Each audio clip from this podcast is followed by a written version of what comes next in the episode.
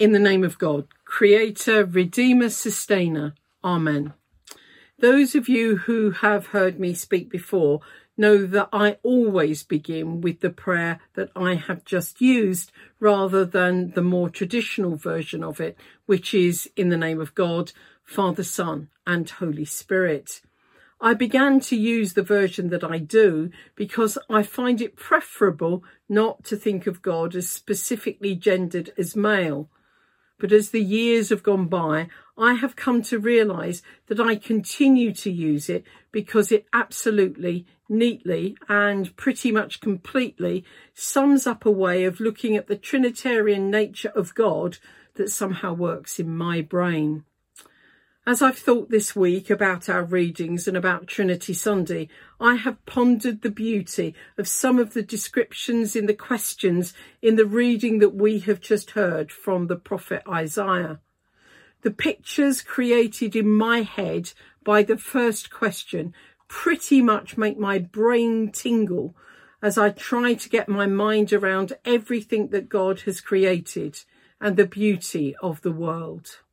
We heard, "Who has marked the waters in the hollow of his hand and marked off the heavens with a span, enclosed the dust of the earth in a measure and weighed the mountains in scales and the hills in a balance?" God's world is incredibly beautiful, and yet around it at this time, thousands of people have lost loved ones and found recent times really hard. Lockdown has separated families and friends and made people uncertain of what the future will hold. Like many others, I am feeling wearied by all that is happening in our world. And so the words at the end of the passage from Isaiah are very encouraging to me as I seek to find renewed energy for all that lies ahead. We are told, "Those who wait for the Lord shall renew their strength. They shall mount up with wings like eagles. They shall run and not be weary. They shall walk and not faint." This too is a wonderful image of how we can be helped to keep going no matter how hard times are. I know that many feel worried and wearied, not only by the pandemic, but also by the feeling that they are constantly fighting for their place in the world and for justice. When you listen to this address on Sunday, tomorrow, that's Monday, June the eighth, will be two weeks to the day since George Floyd died at the hands of the police in Minneapolis. This tragedy has sparked protests throughout the United States and in many other parts of the world, including here in London. Our Minority Ethnic Anglican Concerns Committee has sent a message to the diocese and to the wider world which says, "Our churches are closed. Our hearts are open. Black lives matter."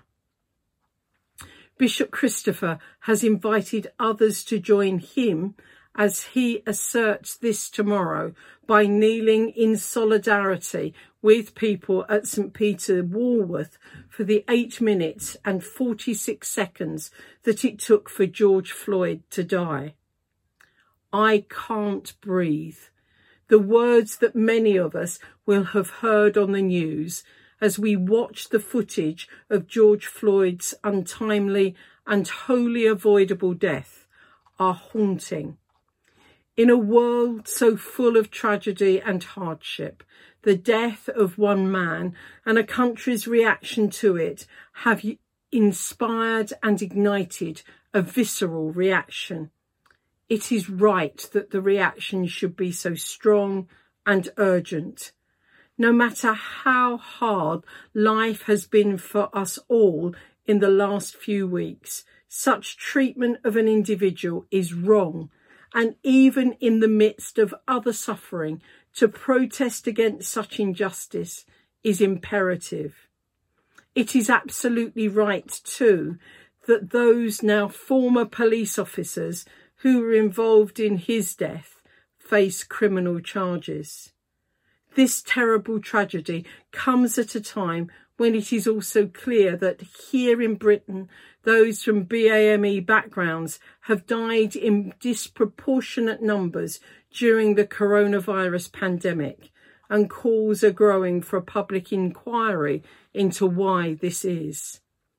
No matter how uncertain all of our lives are at present, we can be sure that Jesus' final direction to his disciples, which we heard read from the Gospel according to Matthew, includes the commandment to love one another. Jesus said, "Go and make disciples of all, teaching them to obey everything that I have commanded." And this teaching must lead us to value everyone equally, as we are all created equal in God's sight.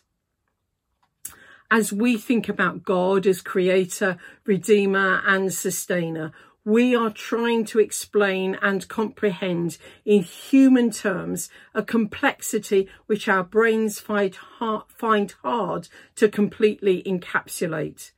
Theologians down the centuries have tried to give us ways to explain and understand this, and many have found themselves on the wrong side of what is considered to be heretical.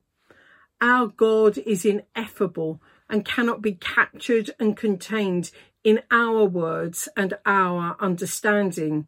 Yet we should continue to strive through prayer and study of the scriptures to grow in knowledge and love of God.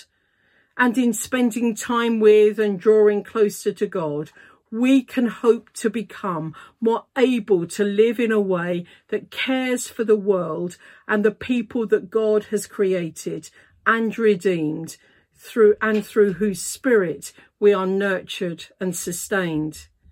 As we pray, especially tomorrow, let us remember George Floyd and his family, and pray for peace and justice for all. Amen.